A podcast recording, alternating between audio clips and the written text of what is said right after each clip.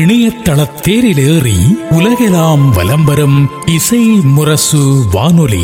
இது இதயங்களை இணைக்கும் வானொலி இசை முரசு எஃப்எம் இணைய வானொலி நேர்கள் அனைவருக்கும் நெஞ்சம் நிறைந்த சலாம் அஸ்லாம் அலைக்கும் இன்றைய படைப்போர் பூங்கா நிகழ்ச்சியில் நாம் சந்தித்து உரையாட இருக்கும் சிறப்பு அழைப்பாளர் ஓவியர் ரஃபீக் அகமது அவர்கள் தமிழ் முஸ்லிம் சமூகத்திலிருந்து எழுத்துத்துறையில் கலைத்துறையில் பங்களிப்பு செய்தவர்களில் ஓவியத்துறை சார்ந்தவர்களுடைய பங்களிப்பு என்று வருகிற போது தமிழ் முஸ்லிம் சமூகத்தினுடைய பங்களிப்பு என்பது தமிழகத்திலிருந்து முஸ்லிம்களின் பங்களிப்பு என்பது மிக குறைவானதாக இருக்கிறது ஒரு சில ஓவியர்கள் மட்டுமே தங்களுக்கான தனி அடையாளங்களை தமிழகத்திலிருந்து உருவாக்கி இருக்கிறார்கள் அந்த வகையில் ரஹீஃப் ரஹீஃப் அந்த வகையில் ரஃபீக் அமாதா அவர்களுடைய அந்த வகையில் ரஃபீக் அகமது அவர்களுடைய பங்களிப்பு என்பது மிக முக்கியத்துவம் வாய்ந்ததாக கருதப்படுகிறது சித்திரக்காரனின் குறிப்புகள் என்கிற புத்தகத்தையும் அவர்கள் தன்னுடைய பங்களிப்பு ஓவியத்துறை சார்ந்த அனுபவங்களை தந்திருக்கிறார்கள் அந்த வகையில் தமிழகத்தில் ஒரு சிறந்த கொலோச் ஓவிய கலைஞராக உருவாகி இருக்கும் ரஃபீக் அகமது அவர்களை இன்றைய படைப்போர் பூங்கா நிகழ்ச்சியில் சந்தித்து பேச இருக்கிறோம் இப்போது நம் அனைவர் சார்பிலும் அவர்களை அன்போடு வரவேற்றுக் கொள்ளலாம் அஸ்லாம் வலைக்கம் சார் வலைக்கம் சலாம் ரஹமத்துல்லாய் பரகாத்தூ சார் இப்ப வந்து இந்த நிகழ்ச்சியில உங்களுடைய ஓவிய கலை குறித்து ஓவியத்துறை சார்ந்த விஷயங்கள் குறித்து பேசுவதற்கு முன்னால் உங்களை பற்றி உங்களுடைய குடும்பத்தை பற்றி உங்களுடைய சுருக்கமான உங்களுடைய அறிமுகம் உங்களுடைய பிறப்பு உங்களுடைய கல்வி சொந்த ஊர் இது குறித்த ஒரு சுருக்கமான அறிமுகத்தை கொடுங்க சார் நான் மதுரை சார்ந்தவன் ஆயிரத்தி தொள்ளாயிரத்தி அறுபதுல மதுரையில பிறந்தேன் சரி நான் என்னுடைய தந்தை வந்து ஒரு ஆபிசர் அக்ரிகல்ச்சர் ஆஃபீஸரா இருந்தாங்க சிறு வயதுல இருந்து எனக்கு வந்து ஒரு இடது கை பழக்கம் இருந்ததுனால நான் என்னுடைய சக நண்பர் கூட சேர முடியாம ஒரு கேலிக்கும் இதுக்கு ஆனா ஆளான போது தனிமையை விரும்பி நான் தனிமையில உட்கார்ந்துருக்கும் போது இயற்கையை ரசிக்க ஆரம்பிச்சேன் அப்படியாக என்னுடைய முத ஆரம்ப காலத்துல எந்த இயற்கை பொருட்கள் பார்த்தனோ உதாரணமாக ஒரு சிலந்து எப்படி கூடு கட்டுது ஒரு குருவி எப்படி பறந்து செல்வது எல்லாமே உன்னிப்பா கவனித்து அதே என்னுடைய சின்ன சின்ன வயசுல நான் வரைய ஆரம்பிச்சிட்டேன் என்னுடைய சிறு வயதுல இருந்தே நான் வரைஞ்ச முதல் ஓவியம் வந்து குதிரைகள் தான் நிறைய வரைஞ்சேன் குதிரையுடைய அந்த அழகான வடிவத்தை எனக்கு ரொம்ப பிடித்திருந்தது அதன் பிறகு நான் வந்து காலேஜ்ல ஒர்க் போர்டு காலேஜ்ல படிச்சேன் அதன் பிறகு நான் கொஞ்ச நாட்கள் போட்டோகிராஃபில ரொம்ப ஆர்வத்தின் காரணமாக சென்னையில சினிமோட்டோகிராஃபி சொல்லக்கூடிய ஒரு கேமராமேன் கொஞ்ச நாள் அசிஸ்டன்ட் கேமராமேனா இருந்தேன் அதுக்கப்புறம் அது எனக்கு பிடிக்கல அது சினிஃபீல்டு வந்து ஒரு வேற மாதிரி உலகம் சொல்லி நான் திரும்பி வந்து நிறைய ஓவியங்கள் வரேன் எண்பத் எண்பதுல இருந்து தொண்ணூறுகள் முடிய தீவிரமா வரைய ஆரம்பிச்சேன் தொண்ணூறுகளுக்கு பிறகு எனக்கு ஒரு இலக்கிய வட்டம் நண்பர்கள் கிடைச்சாங்க இப்போ அவங்கள வச்சு நான் என்ன செஞ்சேன் என்னுடைய தந்தையுடைய ஊக்குவிப்பின் காரணமாக ஒரு தனியா ஒரு ரஃபிக் ஆர்ட் கேலரி அப்படின்னு மாதிரில நான் நடத்த ஆரம்பிச்சேன்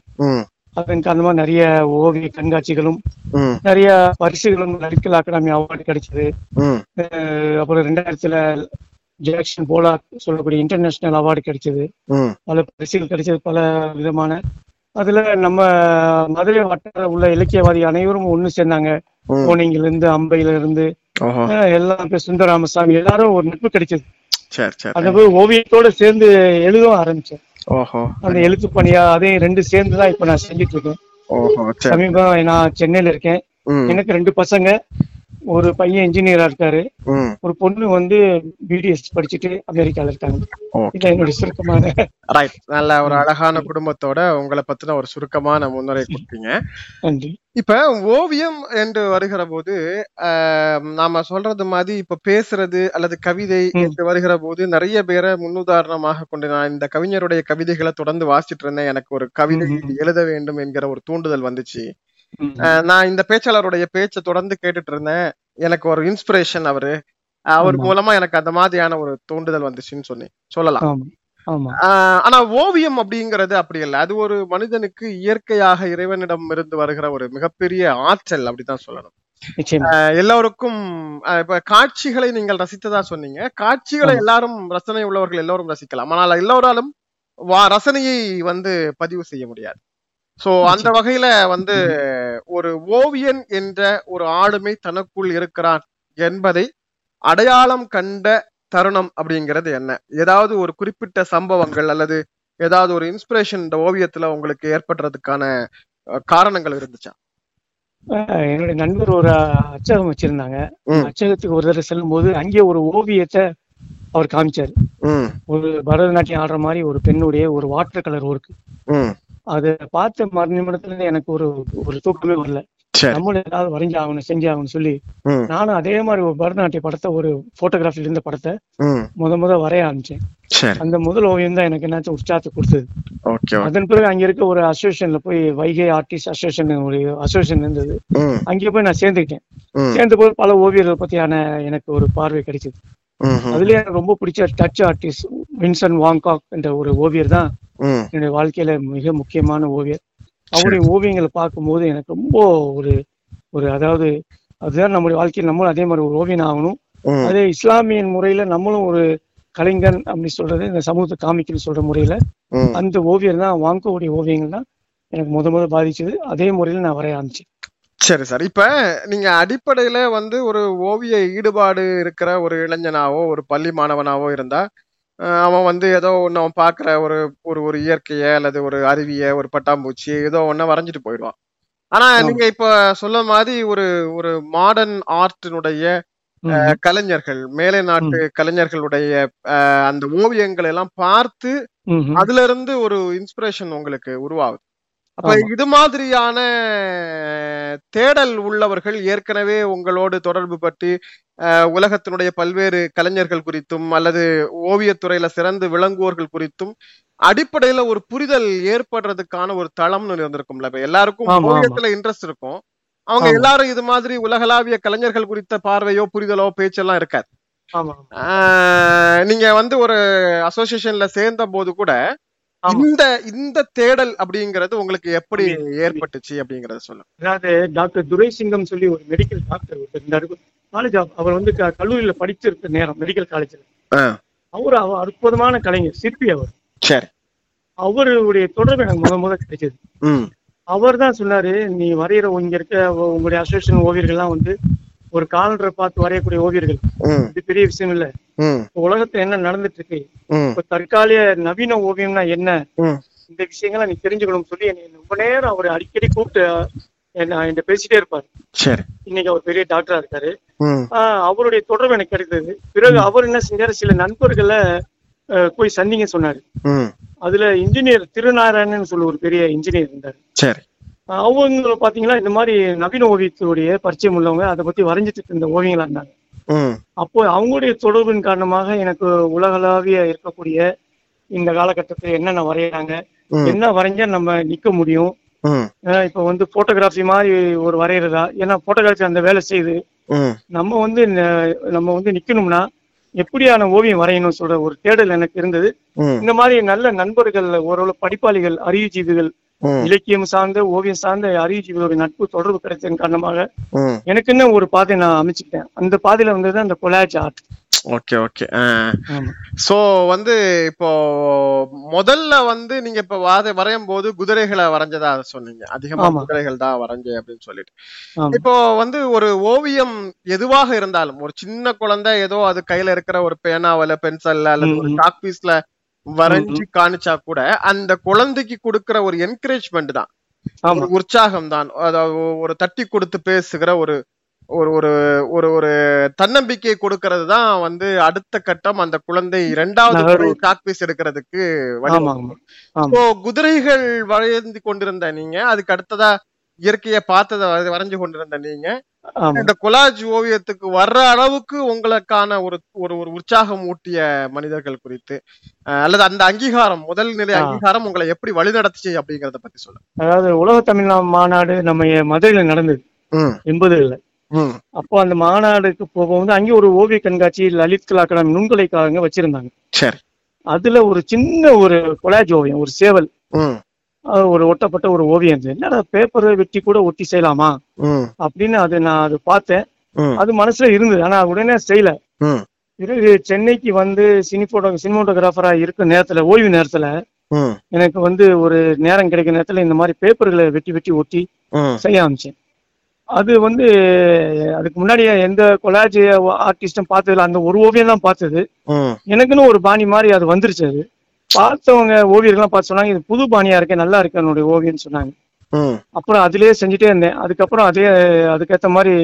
ஓவிய நுண்கொலை குழுவுடைய ஓவிய கண்காட்சி ஒன்று தமிழ்நாடுல அனௌன்ஸ் வந்திருந்தது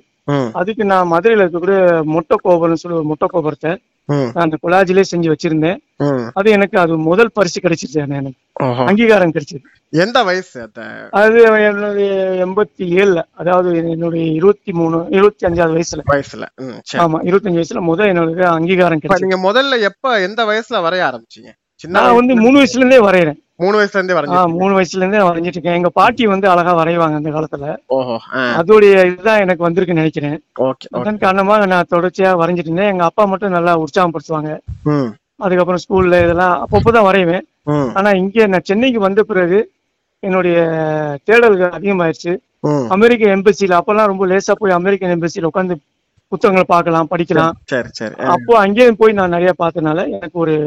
ஒரு உற்சாகம் வந்தது இந்த கொலாஜில ஒரு புது வடிவத்தை செஞ்சு அது அங்கீகாரம் கிடைச்சது எனக்கு பெரிய நிறைவா கொலாஜிக்கு முன்னால இப்ப பொதுவாவே வந்து வரைய ஆரம்பிக்கிறவங்க முதல்ல பண்ணக்கூடியது கலரிங் ஒர்க் தான் அதிகமா பண்ணுவாங்க இப்படி சில படிகளை தாண்டி தான் நீங்க கொலாஜிக்கு வந்திருக்கணும் ஆமா ஆமா ஆனா அதுக்கு முன்னால இருக்கிற கலைகள் எல்லாத்துலயுமே மிகப்பெரிய நிபுணத்துவ பெற்றவர்கள் இருக்கிறாங்க இப்ப நீங்க வந்து ஒன்லி கிரையான் ஆர்ட் மட்டும் பண்ணாலே வந்து உலக புகழ் பெற்றவங்க இருக்கிறாங்க வாட்டர் கலரிங்லயே இப்ப உலக புகழ் பெற்றவங்க இருக்காங்க ஆயில் பெயிண்டிங்ல தனித்துறை அந்த துறையில வந்து அந்த ஓவியத்துல தனித்து விளங்குற அளவுக்கு ஆற்றல் படைத்தவர்கள் இருக்கிறாங்க ஓவியத்துல ஆர்வம் வருகிற போது பெரும்பாலும் எல்லோருக்கும் இது மாதிரியான பெயிண்டிங் இது சார்ந்த விஷயத்துல தானே அந்த ஈடுபாடுகள் எழுறது வழக்கம் நீங்க கொலாஜ் மேல ஒரு அது ஒரு அது ஒரு ஒரு அது ஒரு கிட்டத்தட்ட அது ஒரு டிசைன்ட் கலை இல்லையா அது வந்து ஓவியம் அப்படிங்கறதோட அதை வந்து ஒரு வடிவமைப்பு கலை அப்படின்னு தான் சொல்லணும் ஏன்னா கையில கிடைக்கிற ஏதோ ஒரு தெர்மக்கோல் அல்லது ஏதோ ஒரு ஒரு பேப்பரை வந்து நாம ஒரு ஆர்டா மாத்துறதுங்கிறது ஒரு தனிக்கலை அது ஓவியம் மட்டுமல்ல சோ இந்த துறை சார்ந்த ஈடுபாடு உங்களுக்குள்ளால் தனித்துவமா எந்த காலகட்டத்துல எழுந்துச்சு இல்ல அதுக்கு முன்னால நீங்க அந்த மாதிரி பெயிண்டிங்ல எல்லாம் போயிட்டு தான் நீங்க இதுக்கு வர்றீங்களா நான் ஆரம்பத்துல வாட்டர் கலர் இது மாதிரி வரைஞ்சிட்டு இருந்தேன் நான் அந்த என்னுடைய கொலாஜ் வந்து ஒரு புது வடிவம் ஆயிடுச்சு அது ஒரு ஓவிய ஏன்னா அந்த காலகட்டத்துல கொலாஜுக்கு வந்து அங்கீகாரம் கிடைக்காத காலகட்டத்துல எண்பத்தி ஏழு எண்பத்தி இல்ல ஆனா என்னுடைய கொலாஜ் எப்படி இருந்துச்சுன்னா வெறும் ஒட்டி செய்யற மட்டும் இல்ல அதுல இருந்து ஒரு ரியலிஸ்டிக்கா அப்படியே வரையுது பார்க்கும்போது தூரத்துல பார்த்தா ரியலிஸ்டிக்கா இருக்கும் பக்கத்துல வந்து பார்த்தாதான் அது கொலாஜா தெரியும்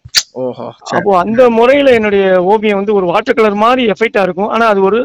பேப்பர் கட்டிங்ல கிழிச்சு கிழிச்சு ஒட்டி நான் செஞ்ச அந்த ஓவியம் வந்து யாருடைய பாதிப்பு இல்லாதனால முத முதல்ல ஒரு லலித் கலா அகாடமியில நுண்கலை குழுல இதை ஒரு ஓவியமா அங்கரிச்சாங்க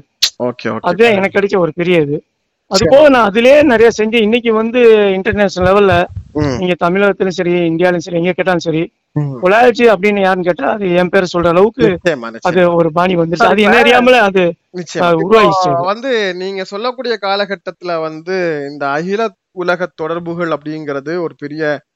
அரிய வாய்ப்பு ஏன்னா எண்பத்தி ஏழு எண்பத்தெட்டு காலகட்டங்கள் எல்லாம் கடிதம் மட்டுமே அகில தொடர்பு வைத்திருந்த ஒரு காலம் அதுக்கு பிற்காலத்துலதான் ஓரளவுக்கு இன்டர்நேஷனல் ட்ரங்கிங் கால் வரைக்கும் தொடர்பு தொலைத்தொடர்பு வந்தது அந்த காலகட்டத்துல எப்படி இந்த மேலை நாட்டிலிருந்து வந்த இந்த வடிவங்கள் இந்த இந்த நவீன ஓவிய கலை வடிவங்கள் இதெல்லாம் வந்து தெரிஞ்சுக்கிறதுக்கு என்ன வாய்ப்புகள் இருந்துச்சு இது சார்ந்த புத்தகங்கள் வந்து தனித்துவமாக எங்கேயாவது நூலகங்கள்ல கிடைச்சி நீங்க அமெரிக்கனுடைய எம்பசிய போய் பார்த்தா சொன்னீங்க இது மாதிரி அங்க தனி கலெக்ஷன்ஸ் எல்லாம் அன்னைக்கு இருந்துச்சா எப்படி இந்த இந்த பார்வைகளை எப்படி நீங்க எடுத்தீங்க எனக்கு முதல் முக்கியமா வந்து அமெரிக்க எம்பசில இருந்து எனக்கு ஓவியத்துக்கான ஒரு படிப்பு அதோட பார்வை கிடைச்சது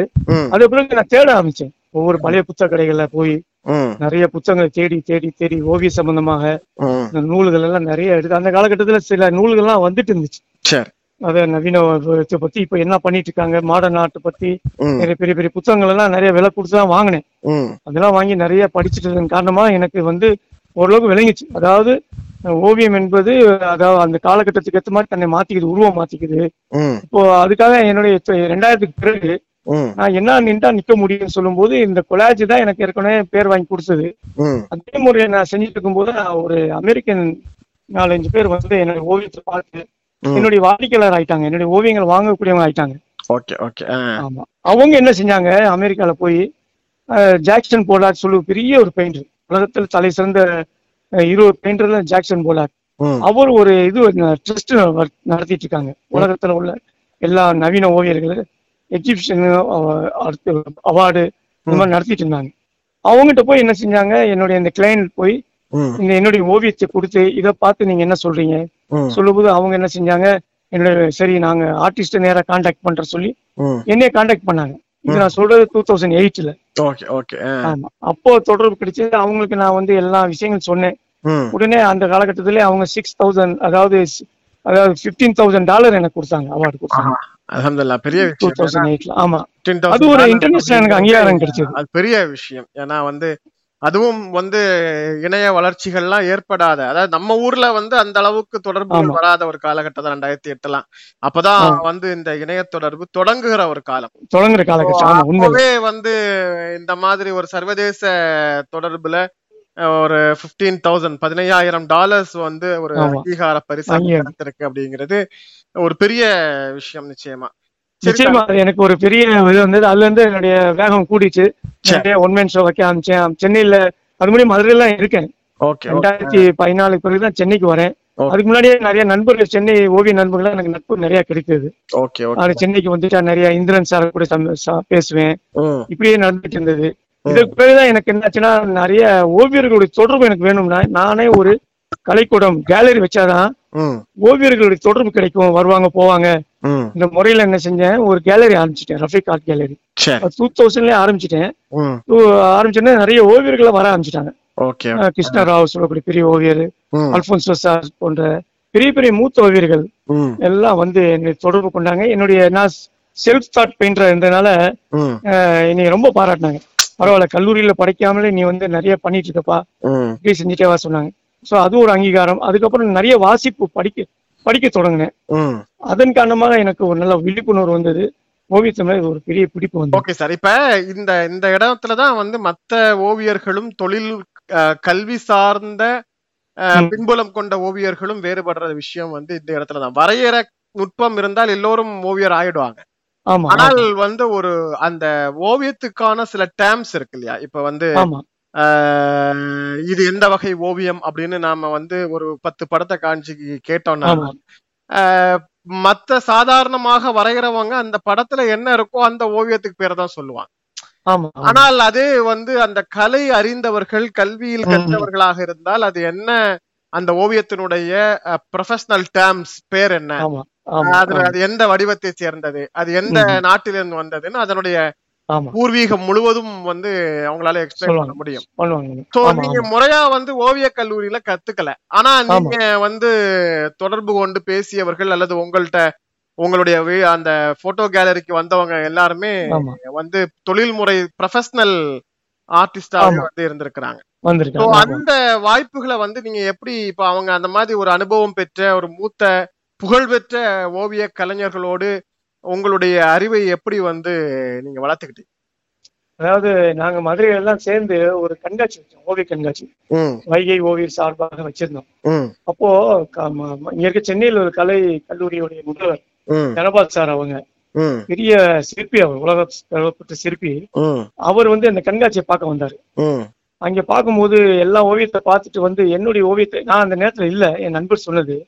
என்னோட ஓவியத்தை வந்து நின்ட்டாரு அவரு சொன்னாரு இங்க இருக்க எல்லாமே டூப்ளிகேட் ஓவியம் இந்த ஓவியத்தை ஒருத்தர் தவிர யாரு வரைஞ்சாரு அவரை என்னை பார்க்க சொல்லுங்கன்னு சொன்னாரு உடனே என் நண்பர் என்னை கூட்டி வந்து உடனே வந்து சொன்னாரு இந்த மாதிரி உன்னை சொல்லியிருக்காப்பா நான் போய் அவர்கிட்ட சந்திச்சேன் அவர் அவர்கிட்ட அவர் என் ஓவியத்தை இது எப்படி வரைஞ்சேன்னு கேட்டாரு நான் சொன்னேன் தினந்தோறும் மாலை நேரத்துல ஐயனார் கோயில் ஒரு கோயில் இருக்கு மதுரையில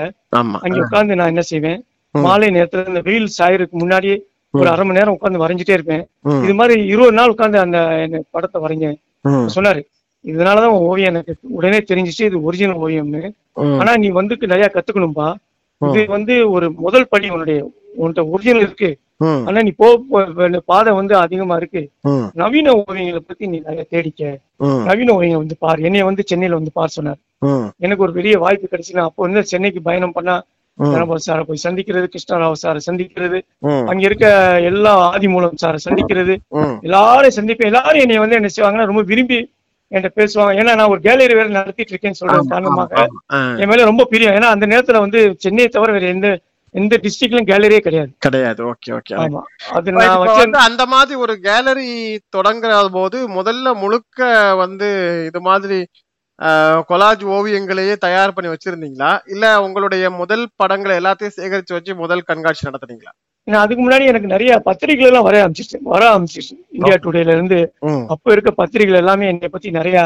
தி இந்துல இருந்து எல்லாமே என்னை பத்தி போட ஆரம்பிச்சனால இங்க சென்னையில இருக்க ஓவியர் எல்லாமே என்னை பத்தி ஒரு கொலாஜில இவரு நல்லா ஃபேமஸான ஆர்டிஸ்ட்னு ஒரு இமேஜ் விழுந்துருச்சு என் மேல அதனால என்ன ஓவியங்களை வந்து அதுக்கப்புறம் நான் ஓவிய கண்காட்சி ஒன் மேன் ஷோ சென்னையிலே வச்சிருந்தேன் ஓகே ஓகே அப்ப வந்து பாத்துட்டு ரொம்ப ரசிச்சாங்க உங்களுடைய பாணி ரொம்ப தனியா இருக்கு சொல்ல போனா இந்த கொலாஜில நீ தான் மாஸ்டர் சொல்லி சொல்ற அளவுக்கு எல்லாம் பெரிய ஓவியர்கள் சொல்ல ஆரம்பிச்சிட்டாங்க அலமதுல்லா இப்ப இந்த கொலாஜ் ஓவியங்களை பொறுத்த வரைக்கும் இந்தியாவில் கொலாஜ் ஓவியத்தினுடைய செல்வாக்கு இப்ப ஏன்னா நம்ம வந்து எந்த இடத்துல பார்த்தாலுமே வந்து ஆயில் பெயிண்டிங் அப்படிங்கிறது ஒரு பெரிய வேல்யூபிள் ஆர்டா வந்து பாக்குறாங்க கொலாஜ் ஓவியங்கள் அப்படிங்கறது அது ஒரு தனி இப்ப நீங்க போட்டி கல்லூரிகள்ல அறிவிச்சா கூட அந்த போட்டிகள்லாம் நடத்திட்டு அதோட சேர்த்து கொலாஜ் இருக்கு அப்படிங்கறது இன்னும் ஒரு பெரிய கொடுமை இந்த போட்டிகள்ல என்ன நடக்கும்னா இந்த ஆயில் பெயிண்ட பார்த்து வேல்யூ பண்ண வரக்கூடியவர் தான் கொலாஜியம் பாத்துட்டு போறாரு அவங்களுக்கு இந்த நுட்பம் என்பது ரொம்ப தெரிந்திருக்கிறதுக்கான வாய்ப்பு இருக்காது ஏன்னா அது வந்து அவர்கள் வந்து ஒழுங்கு ஒன்லி வரி வடிவத்தோடு வரையக்கூடிய கலை கற்றவர்கள் இது வந்து ஒவ்வொரு நுட்பமான கட்டிங் கூட அதுல இருக்கிற ஒரு பெரிய கலை தான் இல்லையா கொலாஜில இத வந்து மதிப்பிடுறதுக்கான மதிப்பீட்டாளர்கள் உங்களை மாதிரி அந்த துறையில நிபுணத்துவம் பெற்று இருந்தவர்களாக இருந்தால் பரவாயில்ல ஆனா அந்த ஓவியத்தை பார்த்து மதிப்பிட வரக்கூடியவங்க தான் இதையும் பார்த்துட்டு போறாங்க எதுக்கு இதை குறிப்பிடுறேன்னா அந்த அளவுக்கு வந்து கொலாச் குறித்த பெரிய பாறுதலோ பார்வையோ புரிதலோ இல்லாத சூழல் தான் இங்க நிலவிக்கிட்டு இருக்கு தமிழகத்தினுடைய நிலை இப்படி இருக்கு அப்படின்னா நீங்க வந்து இந்திய அளவுல குறிப்பா வட இந்திய பகுதிகளில் இந்த கொலாச்சினுடைய வரவேற்பு எப்படி இருக்கு அங்க வந்து இது மாதிரியான கேலரி ஷோக்கள் எதுவும் பண்ணிருக்கீங்களா நான் டெல்லியில பாம்பேல எல்லாம் வச்சிருக்கேன் அங்கே வச்சு அங்கே வச்சிருக்கேன் சத்தீஷ் குஜரால் சொல்லி ஒரு ஓவியருடைய கொலாஜ் ஓவியம் நல்லா ஃபேமஸ் ஆனது அங்கேயும் ஓரளவுக்கு எனக்கு அதனால அங்கீகாரம் கிடைச்சது டெல்லி லலித் கலா அகாடமிலையும் இருக்கக்கூடிய அங்கே இருக்க பெரிய நேஷனல்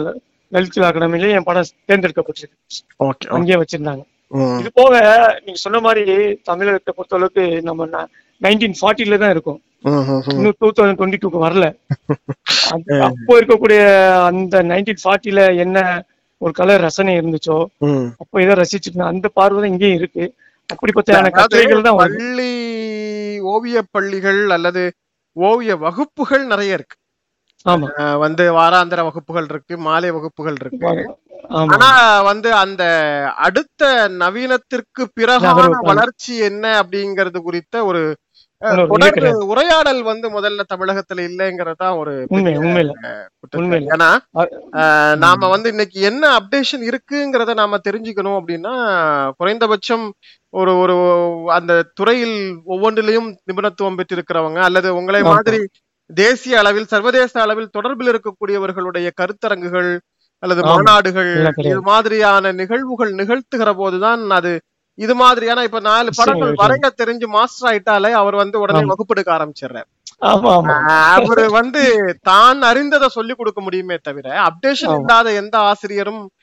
எந்த நவீனத்தையும் கொடுத்துட முடியாது அப்படிங்கிறது உண்மை சோ அந்த மாதிரி ஒரு சூழல் தமிழகத்துல இருக்கு இப்ப இத இது இது மாதிரியான கொலாச்சி ஓவியர்களை ஒருங்கிணைக்கிற பணிகள் ஏதாவது இங்க நடந்திருக்கா அது மாதிரி அசோசியேஷன் வந்து ஓவியர்களுக்கான அசோசியேஷன் ஒன்னு வச்சிருக்காங்க அதுல எல்லாமே ப்ரொஃபஷனல் பிசினஸ் ஆர்டிஸ்ட் தான் இருக்காங்க இல்லையா வணிக ரீதியாக கடைகளுக்கு வரைஞ்சு கொடுக்கறவங்க இவங்கதான் வந்து அசோசியேஷன்ல இருக்காங்களே தவிர கலை நுட்பத்தோடு இருக்கிறவங்களுக்குன்னு ஒரு அசோசியேஷன் அமைப்பு மாதிரி இருக்காங்கிறது தெரியல இது எப்படி செயல்படுதுங்கிற சொல்லு பெரிய துரிஷ்டம் என்னன்னா நம்ம இங்க இருக்கக்கூடிய பெரிய படிப்பாளியும் சரி அறிவுஜீவிகளும் சரி இன்டலெக்சுவல் சரி அவங்ககிட்ட நெருங்கி பழகும் போது அவங்க எல்லா பேரு புகழ்ந்து பேசுவாங்க உலகத்துல எல்லா விஷயம் தெரியாதுன்னு சொல்ல மாட்டாங்க பேசுவாங்க ஆனா ஓவியம் வரும்போது அதை பத்தி எனக்கு ஒண்ணும் தெரியாதுங்க அப்படின்னு சொல்லி சொல்லிடுவாங்க அது ரொம்ப எனக்கு சங்கடத்தை குடிச்சு என்ன ஒரு படிப்பாளி சொல்றது எல்லா விஷயத்தையும் படிச்சிருக்கணும் அது போல கட்டுரைகளும் நிறைய வருது அது போல சிற்றுகளையும் இந்த மாதிரி ஓவியத்தை பத்தி எல்லாம் வருது படிக்கிறாங்க ஆனா நேர்ல பேசும்போது அதுல எனக்கு அனுபவம் இல்லை சார்னு ரொம்ப வெளிப்படையா பேசுவாங்க அது மாதிரி சூழல் தான் இருக்கு இதுல வந்து இப்போ என்னுடைய ஓவியங்கள்லாம் விற்பனைக்கு போகுதுன்னா அமெரிக்கால வரக்கூடிய அங்க படிக்கக்கூடிய மாணவர்களும் சரி அங்க இருக்க ரசிகர்கள் சரி அவங்க தான் வாங்குறாங்க ஃபாரினர்ஸ் தான் வாங்குறாங்க இங்க இருக்கவங்க யாருமே அது வாங்குறது இல்ல அது என்னன்னா அவங்களுக்கு வந்து இந்த நீங்க சொன்ன மாதிரி பரிச்சயம் கிடையாது ஓவியம்னா ரவிவரம் வரைஞ்ச ஓவியம் ஓவியம் அதுல ஸ்பெஷலா போட்டோகிராஃபி மாதிரி வந்தாதான் ஆர்ட் இந்த நிலையில இருக்காங்க இது மாதிரியான ஒரு புது ஒரு கண்டுபிடிப்பு புதிய முயற்சிக்கு உற்சாகப்படுத்துறதுக்கான தன்மை கிடையாது அதுக்கேற்ற மாதிரி அசோசியேஷன் கிடையாது இங்க இருக்கு ஆர்ட் கிளப் எல்லாம் இருக்கு ஆனா அவங்கவுங்க நண்பர்கள் ஒரு வட்டாரத்துக்குள்ள உட்கார்ந்து ஒருத்தர் முதுகு சுரிஞ்சிட்டு அந்த மாதிரியான ஒரு இது பண்றாங்க தவிர உண்மையான வளர்ச்சி என்ன வந்து இப்ப இன்னைக்கு வந்து இணைய தொடர்புகள் வந்து நமக்கு ரொம்ப சாதாரணமாக கிடைச்சிச்சு அதே மாதிரி வந்து எல்லா ஓவியங்களையும் வந்து ஸ்கேன் பண்ணி நாம பிரசன்ட் பண்ணக்கூடிய அளவுக்கு இன்னைக்கு அதாவது ஒரு கருத்துரையில ஒருத்தர் பேசுறாரு அப்படின்னா அவர் படங்களை காஞ்சி பேசக்கூடிய அளவுக்கு வாய்ப்புகள் எல்லாம் இருக்கு இத ஒருங்கிணைக்கிற முயற்சி என்பதுதான் வந்து இப்ப நீங்க சொன்னது மாதிரி அவங்க ஒரு குறிப்பிட்ட நகர்ல வந்து ஒரு ஓவிய குறித்த ஒரு ஒரு உரையாடல் நடக்குதுன்னா அந்த தொடர்புல இருக்கிற ஒரு பத்து பேர் தான் சந்திச்சு பேசுறாங்க ஒரு பெரிய பலவீனமான விஷயம் தான் சரி சார் இப்ப இந்த ஓவியத்துக்கு ரெண்டு மூன்று நுட்பங்கள் வந்து கையாளப்படுகிறது தொழில்முறை சார்ந்த ஒன்று ஒரு மனிதரை ஓவியமாக வரைய வேண்டும் என்று சொன்னால் அவர்களுக்கு சில மாடல் மாதிரி வடிவங்களாக உட்கார வச்சு பார்த்து வரை வரைகிறது இன்னொன்னு ஒரு ஃபேண்டசி ஆர்ட் அப்படின்னு சொல்லக்கூடிய ஒரு கற்பனை சார்ந்த ஒரு வடிவம் அப்படிங்கிறது இன்னொன்று ஏற்கனவே தீம் பேஸ்ட் ஒர்க் அப்படின்னு சொல்லுவாங்க ஒரு ஒரு சின்ன கருத்தை வந்து வெளிப்படுத்துறது மாதிரி இப்படி சில வடிவங்கள் இருக்கு இந்த வந்து ஃபேண்டசி சார்ந்த விஷயங்கள் கற்பனை சார்ந்த விஷயங்கள் ஒரு கருத்தை வெளிப்படுத்தக்கூடிய வகையில ஓவியத்தில் வரைவது கொஞ்சம் எளிமையாக அதாவது அவருடைய ஓவியத்துல வெளியே சொல்லிடலாம் கலரிங் இருக்கு கொலாஜ் மாதிரியான வடிவம் சார்ந்து ஓவியம் வரக்கூடிய ஓவியத்துல இந்த கலைகள் எப்படி பார்க்கப்படுகிறது இப்ப நான் சொன்னேன் வந்து ஒரு மாடலா பார்த்து அப்படியே வரைகிறது ஒரு பேண்டசியில வரைகிறது ஒரு தீமை பிரசன்ட் பண்றதுன்னு இருக்கு இல்லையா இது எப்படி நீங்க வந்து கொலாஜ்ல பண்றீங்க இந்த மூணு முறையிலே முதல் முறையை நான் செஞ்சேன் பிறகு ரெண்டாவது முறையும் செஞ்சேன் மூணாவது முறையில இப்போ நான் வந்து லெமூரியான்னு சொல்லி ஒரு தலைப்புல நான் வந்து பழைய கட்டடங்கள் ஆதி கட்டடங்கள் எல்லாம் தண்ணிக்குள்ள இருந்தா எப்படி இருக்கும் குமரி கண்டம் சொல்ற ஒரு கண்டத்துக்குள்ள தமிழ் உடைய தேசம் எப்படி மூழ்கி இருக்கு சொல்ற விஷயத்த மையமா வச்சு ஒரு இருபது வருஷமா இப்போ லெமுரியா சீரியல்னு சொல்லி பண்ணிட்டு இருக்கேன் ஓகே இருபது வருஷமா அந்த பணிகளை செஞ்சு ஆமா அதே அதே சீரியல் தான் பண்ணிட்டு இருக்கேன் ஓஹோ ஆமா அதுல எனக்கு இருபது வருஷமா வந்து இது மாதிரியான ஒரு கடல்சார் தொல்லியலுடைய ஒரு ஒரு ஒரு ரிப்போர்ட்டை வந்து நீங்க ஓவியப்படுத்துறீங்க அப்படின்னா அப்ப அது குறித்த ஒரு ஒரு ஒரு விரிவான தேடல்ல வந்து நீங்க எடுத்திருக்கீங்களா இப்ப வந்து இலக்கியம் வந்து இலக்கியத்துல வந்து சங்க இலக்கியத்திற்கு உட்பட்ட கால இலக்கியம் இலக்கியத்துல சில குறிப்புகள் சொல்றாங்க வந்து லெமோரியா கண்டம் வந்து எப்படி அதாவது குமரி கண்டம் அப்படிங்கறது எப்படி இருந்தது பன்மொழி நாடுகள் சேர்ந்த வந்து அந்த குறிப்புகள் இருக்குது இப்போ இந்த குறிப்புகளை கொண்டு நீங்கள் ஓவியம் வரைய முடியுங்களா இல்ல இந்த குறிப்புகள் எல்லாத்தையும் நான் எடுத்து வச்சுக்கிட்டேன் இதெல்லாம் வச்சு நான் ஒரு நூலாக ரெடி பண்ணிருக்கேன் ஒரு நூல் வடிவத்துல கொண்டு வரேன் அதாவது கண்டத்துடைய மக்கள் எப்படி வாழ்ந்தாங்க சொல்றது ஒண்ணு நூல் வடிவத்துல இன்னொன்னு வந்து என்னன்னா இந்த லெமுரியாவை வந்து நான் எப்படி எடுக்கிறேன்னு சொல்றதுன்னா நான் ஒரு கான்செப்ட் வச்சிருக்கேன் அது என்னன்னா கனவு மூலமாக நம்முடைய எச்சங்கள் நம்முடைய ஆர்என்ஏ டிஎன்ஏ இல்ல ஜீன்ல அது உறங்கிட்டு இருக்கு அது கனவு மூலமா வெளியே வருது அப்ப கனவுங்களை நீங்க பாதுகாக்குங்க கனவுகளை தேடுங்க அதுல உங்களுக்கு லெமுரியா கிடைக்கும் அப்படின்னு ஒரு கான்செப்ட் என்னுடைய கான்செப்ட் ஓகே ஆமா இது தியரியோ ஒரு லாஜிக் எல்லாம் கிடையாது நிச்சயமா எனக்கான ஒரு கருத்தியல் இல்ல இது வந்து ஒரு நல்ல விஷயம் இப்ப வந்து நாம அடிப்படையில ஒரு விஷயத்த இங்க என்ன வந்து நாம பேச வேண்டியிருக்கு அப்படின்னா இப்போ வந்து சங்க இலக்கியம் சொல்லக்கூடிய குறிப்புகளை கொண்டு சில தொல்லியல் ஆய்வுகளை வந்து மேற்கொள்ள முடியும் அப்படி மேற்கொள்கிற போது சங்க காலத்துல அந்த வீடுகள் எப்படி இருந்துச்சு அப்படிங்கிறதுக்கான குறிப்பு இருக்கு தெருக்கள் எப்படி இருந்துச்சுங்கிறதுக்கான குறிப்புகள் இருக்கு இப்ப நீங்க நெடுங்கல் வாடை அப்படிங்கிற அந்த இலக்கியத்தை எடுத்துக்கிட்டீங்கன்னா அதுல வந்து அந்த அரண்மனையினுடைய ஒவ்வொரு அமைப்பு குறித்தும் மிக ஒரு தேர்ந்த கட்டட கலைஞர் சொன்னதை போல அழகாக வந்து ஒவ்வொரு பகுதியும் ஆஹ் அந்த அந்த ராணி படுத்திருக்கிற கட்டிலுடைய காலினுடைய அந்த ஓர் எண்டு அது எப்படி வளைந்திருந்ததுங்கிறது வரைக்கும் நுட்பமாக வந்து சொல்லியிருக்காங்க அங்க புது புது விஷயம் எனக்கு கிடைச்சிருக்கு அதே மாதிரி வந்து அந்த அதாவது அந்த மன்னன் அது ரொம்ப சுருக்கமா இப்ப நம்ம சந்திப்பு வந்து வெளியே போயிடக்கூடாது அது ஒரு ஆனாலும் அந்த உரையாடல் வந்ததுனால அந்த செய்தியை அதாவது போருக்கு போயிருக்கிற தலைவனை எண்ணி தலைவி காதல் நோய் விட்டு அல்லல் பட்டு கொண்டிருக்கிறார் இந்த இடத்தை பேசுகிற போது நெடுநல்வாடை ஒரு செய்தியை சொல்கிறது அந்த அரண்மனையினுடைய வடிவம் எப்படி இருந்தது அங்க அந்த அந்த படுக்கை அறை எப்படி இருந்தது அவள் படுத்திருந்த அந்த பட்டு அன்னத்தின் ரோமங்களை கொண்டு நெய்யப்பட்ட மென்மை அப்படிங்கிற மாதிரி அந்த அந்த படுக்கைகள் இதெல்லாம் இருக்கு பிளஸ் அங்க ஓவிய திரைச்சீலைகள் தொங்க விடப்பட்டிருந்ததுங்கிறது வரைக்கும் அப்படியே வந்து படம் பிடித்து காட்டியதை போல நெடுநல்வாடையினுடைய குறிப்புகள் தருது சோ இந்த மாதிரி குறிப்புகளை கொண்டு நாம் ஒரு ஒரு அரண்மனையை கற்பனையாக வரைவதோ அல்லது வீதிகளை கற்பனையாக வரைவதோ சாத்தியம் இப்ப நீங்க சிலப்பதிகாரத்தை எடுத்தீங்கன்னா மதுரை மாநகரனுடைய வணிக வீதிகள் எப்படி இருந்ததுன்னு வார்த்தையில இளங்கோ கொட்டியிருக்கிறார் அதை நாம வரைகிறதுங்கிறது ஒரு அளவுக்கு சாத்தியப்படக்கூடிய ஆனால் லெமோரியா என்று சொல்லக்கூடியது குமரிக்கண்டம் என்று சொல்லக்கூடிய அத்தனையும் கற்பனைக்கு சார்ந்த கற்பனைக்கு அப்பாற்பட்ட விஷயமாக இருக்கிறது எந்த குறிப்பும் வந்து நம்ம கிடைக்கல சோ இந்த ஒரு இலக்க வச்சு எப்படி வந்து நீங்க இந்த இந்த நகரம் இருபது வருஷமா ஒரு கிட்டத்தட்ட ஒரு டவுன் மேக்கிங் தான் சொல்லணும் இல்லையா நகர்மயமாக எப்படி இத வந்து வடிவமைச்சிருக்கீங்க உங்களுடைய கற்பனையில் விரிந்திருக்கிற அந்த குமரி கண்டத்தினுடைய நகர் எப்படி இருக்குங்கிற ரொம்ப சிம்பிளா நம்முடைய கனவுகளே நம்ம மூதாதையருடைய எச்சங்கள் தான் வெளிவருது இப்போ நீங்க உதாரணமா கனவுல பல காட்சிகள் நீங்க பாத்திருப்பீங்க அது எங்கேயுமே உங்களுக்கு பார்த்திருக்கவே முடியாது எங்க தானே அது கிடைக்காது அந்த மாதிரியான காட்சிகள் உங்க கனவுல நிச்சயமா வந்திருக்கும் என் கனவுல வந்திருக்கும் எல்லாரும் கனவுல வரும் அது நான் என்ன சொல்றேன் அந்த கனவு தான் நம்முடைய மூதாதையர்களுடைய மிச்சமா இருக்க எச்சங்களுடைய எம்முடியாவுடைய எச்சங்கள் அது அது அந்த மாதிரியான இடங்கள்ல அப்பாற்பட்ட வடிவமே வந்து நமக்கு இப்போ வந்து கீழடியில கிடைச்சிருக்கு பாருங்க அதாவது ஆமா ஆமா ஆமா இப்ப ஒரு உதாரணமா அந்த கீழடியினுடைய ஒரு ஒரு ஒரு தெரு வடிவமைப்பை பத்தி ஒரு குறிப்பு கொடுக்குறாங்க தண்ணீர் வந்து பூ எப்படி வெளியேறுச்சு அப்படிங்கிறது இப்ப நீங்க வந்து அதிகப்படியாக வாட்டர் வேவ் வந்து உள்ள வந்தாலும் செடி வேர்லாம் அழுகி நாக்கமா போயிடும் வீணா போயிடும் அதுக்கு என்ன பண்றாங்க ஒரு பகுதியில இருந்து தண்ணீர் உள்ள ஒரு தொட்டி மாதிரி உள்ள இறங்குது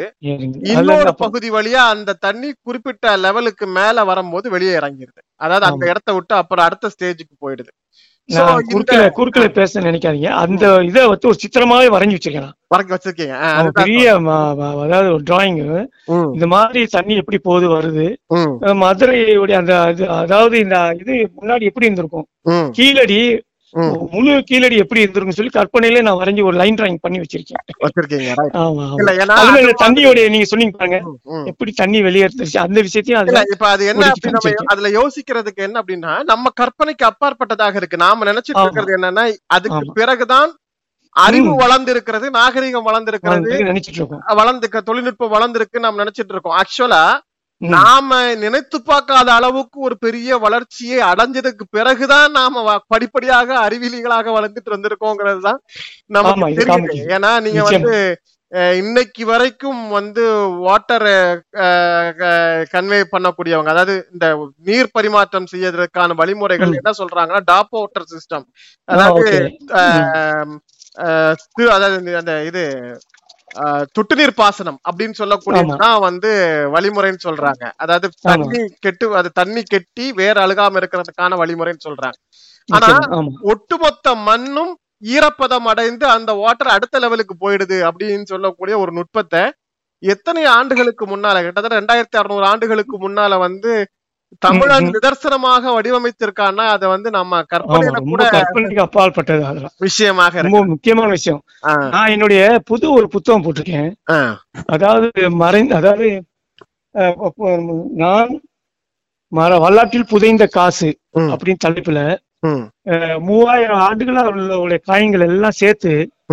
ஒரு பெரிய இருபத்தஞ்சு கிலோ வெயிட் உள்ள ஒரு புத்தகம் தயார் பண்ணிருக்கேன் இருபத்தஞ்சு கிலோ இருக்கு அது காய் கிடைச்சதா அதெல்லாம் ஒரு அது ஒரு பத்து வருஷமா காயின்கள் கலெக்ஷன்ல அதாவது எடுத்து சேர்த்துட்டே இருக்கேன் அங்கங்கே சேர்த்து சேர்த்து இப்போ ஒரு நூலாக அது நான் பெரிய வடிவமைச்சு பெரிய நூல் பெரிய லாங் சைஸ் அது இல்ல இப்ப அத வந்து நீங்க அந்த காயின் அப்படியே நூல்ல வந்து நூல்ல ஒட்டி இருக்கீங்க ஆமா ஒரு பக்கம் அதோடைய ஓவியங்களும் அதோடைய கற்றையும் அதோடைய காய அந்த காயின் நாணயங்களும் ஓகே இப்ப எவ்வளவு ஆண்டுகள் பழமையான நாணயங்கள் வரைக்கும் சேகரிச்சு அது அலெக்சாண்டர்ல இருந்து ஆரம்பிச்சிருக்கேன் அலெக்சாண்டர் அப்படிங்கிறது கிட்டத்தட்ட ஆயிரத்தி அறுநூறு அதுக்கப்புறம் மௌரிய குப்தா பேரரசு அதுக்கப்புறம் குசான் பேரரசு அப்படியே ஒவ்வொரு காலகட்டத்துல வந்து கடைசி நம்ம இப்போ இருக்கக்கூடிய ரெண்டாயிரத்தி இருபத்தி ரெண்டு வெளியிட்ட காயின் முடிய அந்த புக் அப்படி கம்ப்ளீட் பண்ணிருக்கேன் ஓகே அலமதுல்லா மிகப்பெரிய வந்து இந்த கொரோனா பீரியட்ல செஞ்ச ஒரு விஷயம் அதுல ஆரம்பத்துல இதான் சொல்றேன் நான் என்ன சொல்றேன்னா நம்ம கீழடி இருந்து ஆரம்பிக்கிறோம் ஓஹோ இந்த விஷயத்த சொல்ல வரேன் கீழடி எப்படி வந்து நம்மளுடைய சிந்து முக்கியம் சிந்து நாகரிகம் ஹாரப்பா முக்கியமோ அதே அளவுக்கு கீழடியும் முக்கியமானது முக்கியம் சார் விட விட முக்கியமானது அதாவது இது நேஷனல் லெவல்ல கொண்டு போன இன்டர்நேஷனல் லெவல்ல கொண்டு போனோம்னா இத வச்சு மூணு வச்சு மையமா வச்சு இதுல நம்மளுடைய விஷயத்த இன்னும் அழுத்தமா சொல்ல வேண்டிய விஷயம் அது வந்து அது வந்து ஒரு தேசிய அரசியல் பின்புலத்துக்குள்ளால இந்த ஹரப்பா முகஞ்சதாரத்தினுடைய அரசியல் தான் ஓடிட்டு இருக்கு அதனாலதான் அந்த மத்திய அரசு அந்த அகலாய்வு பணி அப்படியே நிறுத்தினாங்க இதெல்லாம் தாண்டி நம்ம கொண்டு வரணும் ஆமா ஆமா இப்ப இந்த இடத்துல பேசும்போது நமக்கான சில சின்ன சின்ன குறிப்புகள் அப்படிங்கிறது இந்த நாணயத்தை கொண்டு பேசப்படுற விஷயம் இப்ப வந்து முசிறி கொர்க்கை மாதிரியான துறைமுக பகுதிகள்ல சில நாணயங்களுடைய கிடைச்சிருக்கு அந்த நாணயங்கள் பாத்தீங்க அப்படின்னா கிட்டத்தட்ட ரெண்டாயிரம் ஆண்டுகளுக்கு முன்னால் இருந்த வணிக தொடர்பை வந்து காட்டாக இருக்கு இந்த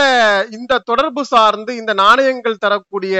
நாணயத்தில் பொறிக்கப்பட்டிருக்கிற சின்னங்கள் அல்லது நாணயங்கள் எழுதப்பட்டிருக்கிற எழுத்து வடிவங்களை ஓவியப்படுத்தக்கூடிய வாய்ப்பு கிடைச்சுதான் ஆஹ் கிடைச்சது எனக்கு அதை சில குறிப்பிட்டிருக்கேன்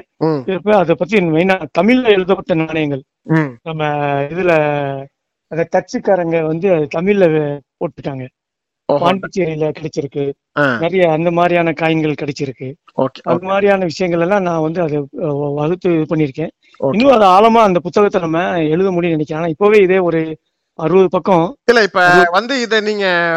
இருபத்தஞ்சு கிலோல எழுதக்கூடியது வேண்டுமானால் ஒரு ஒரு கிண்ண சாதனை மாதிரியான ஒரு ஒரு சாதனை பயணத்திற்கு உதவலாமாக இருக்கும் நடமாடும் ஒரு மியூசியம் என்னுடைய நோக்கமே நடமாடும் மியூசியமா இருக்கணும் பாக்குறவங்க வரலாறு வந்து படிக்கக்கூடிய ஆர்வத்தை தூண்டணும் நம்ம எங்கிருந்து வந்தோம் நம்ம யார் நம்ம வேற என்ன நம்ம எங்க இருந்து வந்திருக்கோம் அப்படியான இந்த வேர்களை நமக்கு தெரியாம இருந்தா நம்ம சீக்கிரம் அழிக்கப்பட்டு போயிருவோம் நிச்சயமா நிச்சயமா அது விஷயத்துக்காக தான் இந்த புத்தகத்தை எனக்கு வந்து விவகாரத்தின் போது சமூகம் மிக தெளிவாகவே அத வந்து புரிஞ்சுக்கிடுச்சு அதனால ஆமா வரலாறு சேகரிப்பதும் அதை பத்திரப்படுத்துவதும் அதை அடுத்த தலைமுறைக்கு கொண்டு போய் சேர்ப்பதும் என்பதும் மிக முக்கியமான விஷயம் நான் குறிப்பிடுவது இத வந்து நாம வந்து நீங்க ஒரு இருபத்தி அஞ்சு பக்கத்துல வரலாற்று ஆசிரியர் சொல்லக்கூடிய செய்திய ஒரு ஒரு ஒரு பக்கத்தினுடைய ஒரு சின்ன பகுதி ஓவியத்துல உங்களால சொல்லிட முடியும் ஓவியத்துக்கு இருக்கிற மிகப்பெரிய ஆச்சம் ஏன்னா நீங்க வந்து நீங்க இது இப்படி ஒரு வாய்ப்பு இருக்கிற போது இத வந்து இது மாதிரி இருபத்தைந்து கிலோ எடையுடைய புத்தகம் அல்லது இவ்வளவு அதிகப்படியான பகுதியை கொண்டு இருக்கக்கூடிய புத்தகங்கிறத மாத்தி இன்னைக்கு இருக்கக்கூடிய வெகுஜன மக்கள்கிட்ட போய் சேரக்கூடிய மாதிரியான டிஜிட்டலிஸ்ட் வடிவங்களோட கொண்டு வரக்கூடிய முயற்சிகள் எதுவும் செய்யறீங்களா ஏன்னா எல்லா நாணயங்களுமே வந்து ஸ்கேன் பண்ணிட முடியும் இல்லையா துல்லியமா வந்து காட்டிட முடியும் சோ அத மாதிரியான முயற்சிகள் எதுவும் செய்யறீங்களா அதுக்கான எனக்கு நல்ல ஸ்பான்சர்ஷிப் நான் எதிர்பார்த்துட்டு இருக்கேன் ஏன்னா அந்த புத்தகத்து வடிவம் நல்லா வரணும் அருமையான புத்தகமா கொண்டு வரணும் எல்லாருக்கும் போய் சேரணும் சொல்றது மாதிரி என்னை பார்க்கக்கூடிய நான் அதிகமா வெளியே யார்ட்டையும் காமிக்கல முக்கியமான நண்பர்கள்ட்ட மட்டும் அது காமிச்சிட்டு இருக்கேன் ஏன்னா அது புத்துக்கிட்டு எங்கேயும் போகவும் முடியாது ஆமா ஆமா அவங்களை தேடி வந்தாதான் அதை காமிக்க முடியும் அதனால அவங்க பாக்குறவங்கள அதான் சொன்னாங்க முதல்ல இந்த பதிவு செய்யுங்க இது நூலா கொண்டாங்க நூலா கொண்டாங்க சொல்லி எல்லாரும் அதான் சொன்னாங்க நிச்சயமா அதை அடுத்த நகர்வுல கொண்டு வருவேன் ரொம்ப முக்கியமான விஷயத்த வந்து கையில் எடுத்திருக்கிறீங்க தமிழர்களுடைய பாரம்பரியத்தை நம்முடைய தொன்மையை அதாவது ஒரு கோலாஜ் கலைஞர் வெறும் ஏதோ பார்வையில் பட்ட ஓவியத்தை வரைந்து காட்சிப்படுத்தி விட்டு போகக்கூடியவர் என்பதை கடந்து ஓவியத்தின் வழியாக கொலாஜின் வழியாக ஒரு வரலாற்றை பதிவு செய்வது என்கிற ஒரு நுட்பத்தை வந்து கையில் எடுத்திருக்கிறீங்க ரொம்ப அழகான ஒரு விஷயம் நிச்சயமா அது வந்து வரக்கூடிய காலத்தில் ஒரு பெரிய வரலாற்று ஆவணமாகவும் சான்றாகவும் இருக்கும் ஏன்னா பார்த்த நொடியில் வரலாறு பேசுகிற ஒரு வாய்ப்பு அப்படிங்கிறது இந்த கலை ஓவிய கலை கொலாஜ் கலைக்கு இருக்கிறது எனவே வந்து மிக சிறப்பா பயன்படுத்திட்டு இருக்கீங்க சார் இப்ப இன்னைக்கு வந்து இருக்கக்கூடிய ஏன்னா நம்ம உங்கள்ட்ட பேசுதா இப்ப நிறைய விஷயங்கள் வந்து ஒவ்வொரு துறை சார்ந்து மாறி மாறி பேசிக்கிட்டே இருக்கிறோம் இப்போ வந்து இன்னைக்கு இந்த கொலாஜ் கலை அப்படிங்கிறது ஒரு தனி எப்படி வந்து டிராயிங் ஸ்கூல் நடக்குதோ அது மாதிரி இது கொலாஜிக்காகவே தனியா வகுப்புகள் நடத்த ஆரம்பிச்சிட்டாங்க அது வந்து இன்னைக்கு இருக்கக்கூடிய புதிய வரவு அதாவது ஓவியத்தை கத்துக்கணும்னு வரக்கூடியவங்களுடைய ஆர்வம் கொலாஜை பொறுத்த வரைக்கும் எப்படி இருக்கு அதாவது ரெண்டாயிரத்துக்கு முன்னாடி முடிய ஒரு நம்ம வந்து நிறைய மாணவர்கள் வர போக கத்துக்கிட்டு இருந்தாங்க அதன் பிறகு இந்த மீடியாக்களின் வருகை இன்டர்நெட் வருகை போன் வந்து இதெல்லாம் வந்து என்ன ஆச்சுன்னா இந்த கலை தேடி வரக்கூடிய கூட்டம் குறைஞ்சு போச்சு யூடியூப்ல அது அதிகமா யூடியூப்ல என்ன ஆச்சுன்னா நம்மளுடைய மூளை எல்லாம் சலுகை ஆக்கப்பட்டு எல்லாமே பாக்குற மாதிரி ஆச்சு தவிர நம்ம என்ன செயல்படுறது என்ன செய்யணும் சொல்றது போய் ஏதோ பாக்குறது ஏதோ பாத்துட்டே இருக்கிறது அப்படியான இது நகர்ந்து போனால ரொம்ப குறைவான அந்த ஆர்வம் உள்ள மாணவர்கள் தான் கிடைக்கிறாங்க வராங்க ஓகே ஓகே ஓகே அது மாதிரியான ஒரு இந்த நம்ம ஏற்கனவே சொன்னது மாதிரி தமிழகத்துல அது குறித்த உரையாடல்கள் பொதுவெளியில அது குறித்த அறிமுகங்கள் தொடர்ந்து நிகழ்த்தப்படுகிற போது நிச்சயமாக நிச்சயமா அடுத்த வரும் வரும் இருக்கும் சரி சார் இப்போ வந்து நிறைய விஷயங்கள் பேசியிருக்கோம் இப்போ உங்களுக்கு இந்த துறை சார்ந்து இதுவரைக்கும் கிடைத்திருக்கிற அங்கீகாரங்கள் பத்தி சொல்லுங்க உங்களுக்கான பரிசுகள் உங்களுக்கு அதாவது எனக்கு வந்து முத முத நுண்துளை லலித் கலா அகாடமி அவார்டு கிடைச்சது அதுக்கப்புறம் நேஷனல் இருக்கக்கூடிய பாம்பே ஆர்ட் சொசைட்டி உடைய அவார்டு கிடைச்சிருக்கு அதுக்கப்புறம் ஜாக்சன் போலாக் போன்ற அவார்டுகள் அதுக்கப்புறம் நிறைய வந்து மெரிட் அவார்டுகள் பல மாநிலத்திலிருந்து கிடைச்சிருக்கு அது போக ஒரு இருபத்தி ரெண்டு ஒன்மன் ஷோ தனிநபர் கண்காட்சி வச்சிருக்கேன் அமெரிக்கால வச்சிருக்கேன் அதுக்கப்புறம் டெல்லியில பாம்பேல சென்னையில நிறைய நடத்திருக்கேன் ஓகே சார் போக ஒரு ரெண்டாயிரம் கண்காட்சிகள் முடிய ஓவிய கண்காட்சிகள் குரூப் ஷோ சொல்லுவாங்கல்ல அந்த மாதிரி மொத்த ஓவியர் சேர்ந்து நிறைய பண்ணியிருக்கேன் ஓகே சார் ஓகே ரைட் உலக அளவில் ரஃபீக் அகமது அவர்களுடைய சித்திரங்கள் வரலாறாக பேசப்பட்டு கொண்டிருக்கிறது ஒரு மிகச்சிறந்த பணியை கையில் எடுத்து மிக அமைதியாக சாதிப்பவர்கள் அதிகம் பேசுவதில்லைங்கிறது மாதிரி ரொம்ப சிறப்பா வந்து சாதிச்சிட்டு இருக்கீங்க உங்களுடைய பணி இன்னும் மிகச்சிறப்பான இடத்தை அமைய அடைய நிச்சயமாக உங்களுக்கான வாய்ப்புகள் இன்னும் பெரிய அளவுல உருவாகும் அதே போன்று நீங்கள் கையில் எடுத்திருக்கிற இந்த லெமோரியா குறித்த ப்ராஜெக்டும் அதே மாதிரி இந்த நாணயங்களை கொண்டு வரலாற்றை ஓவியப்படுத்துதல் என்று சொல்லக்கூடிய முயற்சியும் காலத்தை வென்று நிற்கிற வரலாற்று ஓவிய பொக்கிஷங்களாக திகழப் போகின்றன அதனுடைய முன்னுரை உங்களுக்கு உங்களுடைய உரையிலிருந்து உணர்ந்து கொள்ள முடிகிறது எல்லா திட்டங்களும் மிகச் சிறப்பாக அமையவும் ஒரு சர்வதேச புகழுக்கான இடத்தை இதை அடையவும் ரகமால் உங்களோடு துணை இருக்கட்டும் இந்த உங்களுடைய அரிய நேரத்தை ஒதுக்கி இசைமுரசு எஃப்எம் இணைய வானொலியில் பங்கேற்று உங்களுடைய இந்த கொலாஜ் ஓவிய கலை துறை சார்ந்த அனுபவம் குறித்து அதில் இருக்கிற வாய்ப்புகள் குறித்து பேசியமைக்காக நன்றி தெரிவித்துக் கொள்கிறோம் சார் நன்றி அஸ்லாம் வலைக்கும் ஜஜாக்கல்லா நேர்களே இன்றைய படைப்பர் பூங்கா நிகழ்ச்சிகள் கொலாச் ஓவியத்தில் சர்வதேச அளவில் தனது தனித்தடத்தை பதித்து புதிய முயற்சிகளை மேற்கொண்டு வரும் அனுபவங்களை நம்மோடு பகிர்ந்து கொண்ட உலகின் முன்னணி ஓவிய கலைகளில் ஒரு ஒன்றான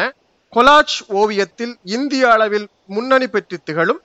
ஓவியர் ரஃபீக் அகமது அவர்களை சந்தித்து பேசினோம் மீண்டும் மற்றொரு நிகழ்ச்சியில் இன்னொரு சிறப்பு அழைப்பாளரோடு சந்திக்கும் வரை நன்றியும் சலாமும் அஸ்லாம் அலை